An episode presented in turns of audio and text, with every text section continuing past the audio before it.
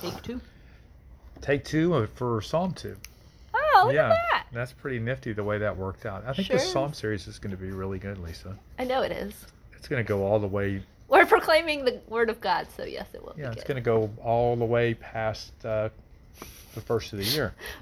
Whoa. Yeah, I'm Deacon Dave. I'm layperson Lisa. Welcome to the Deacon, Deacon Dave, Dave and and Layperson Layperson Lisa Lisa show. Show. You didn't sound very excited that time, Lisa. I'm saving my excitement for the psalm. Okay, well, why don't you go ahead and proclaim Psalm 2 for us, Lisa? Why do the nations protest and the people conspire in vain? Kings on earth rise up, and princes plot together against the Lord and against his anointed one. Let us break their shackles and cast off their chains from us. The one enthroned in heaven laughs. The Lord derides them. Then he speaks to them in his anger. In his wrath, he terrifies them. I myself have installed my king on Zion, my holy mountain. I will proclaim the decree of the Lord, he said to me. You are my son. Today I have begotten you. Ask it of me, and I will give you the nations as your inheritance, and as your possession, the ends of the earth. With an iron rod you will shepherd them, like a potter's vessel you will shatter them.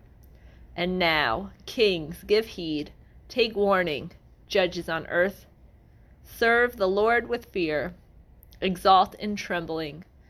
Accept correction, lest he become angry and you perish along the way, when his anger suddenly blazes up. Blessed are all who take refuge in him. Hmm, Beautifully proclaimed, Lisa. Thank you. So now this this psalm, I think more than anything for me, has a, a messianic meaning for the church, right? Yeah. Because the Lord's talking about you know His anointed one, right? Yes.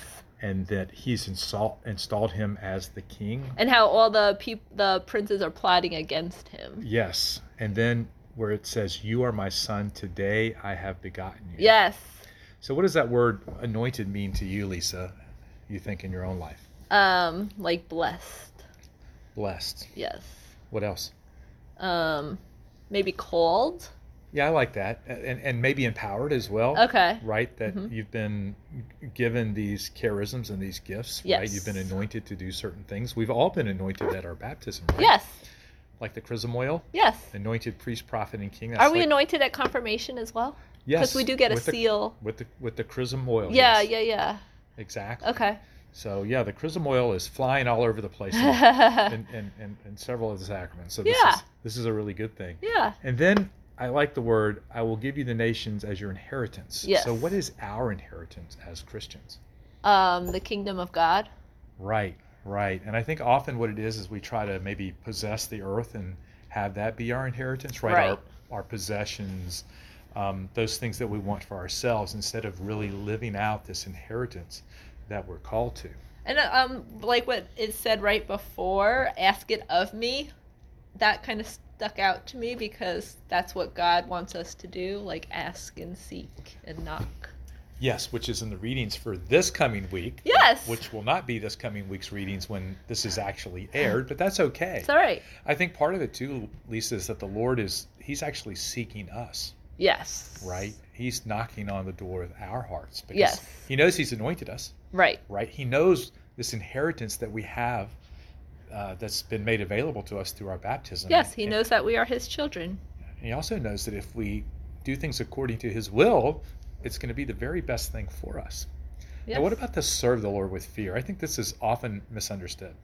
Uh, it's the fear of the Lord, which is a gift of the Holy Spirit. It's like showing reverence to God. Right, reverence and respect. I mean, after all, it is the all powerful, almighty, Mm-hmm. Right. all knowing, all everything Right. God, right? Right.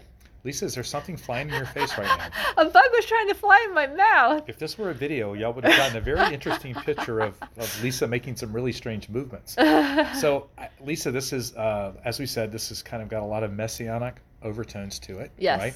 And it has a lot to do with the fact that we are all anointed. We're all called to be doing things for Christ, not living of the world, but living Because we're called to take refuge in him.